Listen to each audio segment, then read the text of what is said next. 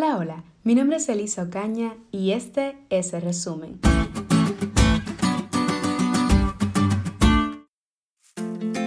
Estoy muy contenta porque ya llegó el viernes y a través de School podemos resumir lo estudiado esta semana en la lección de escuela sabática y seguir aprendiendo acerca del mensaje de los tres ángeles. Y como ya sabes, continuamos profundizando en el mensaje del primer ángel. Por eso, la lección se titula Adoren al Creador. El punto número uno del resumen es este. La adoración es el centro mismo del conflicto cósmico entre Dios y Satanás. Fuimos creados como seres de adoración.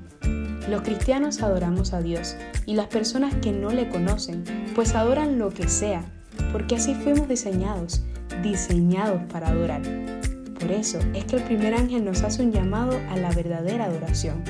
Adorar a aquel que hizo el cielo, la tierra, el mar y las fuentes de las aguas.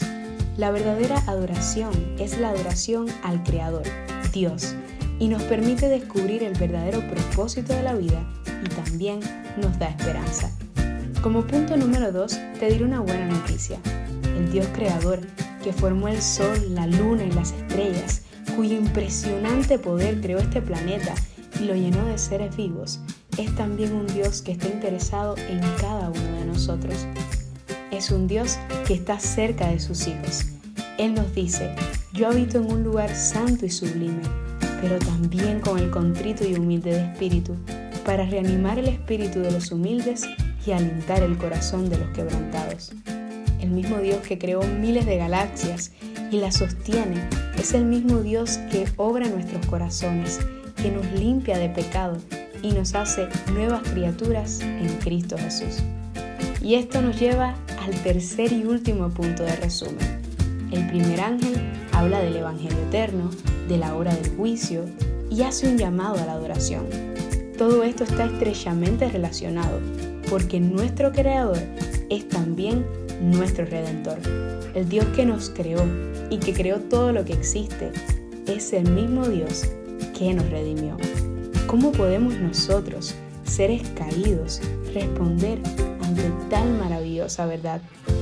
El primer ángel nos da la respuesta. Teman a Dios y denle gloria, porque ha llegado la hora de su juicio. Adoren al que hizo el cielo, la tierra, el mar y los manantiales. ¿Qué más podemos hacer sino adorar a aquel que nos creó y que también murió en la cruz para darnos salvación?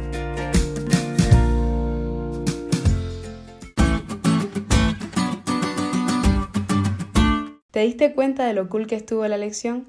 No olvides estudiarla y compartir este podcast con todos tus amigos. Es todo por hoy, pero mañana tendremos otra oportunidad para estudiar juntos.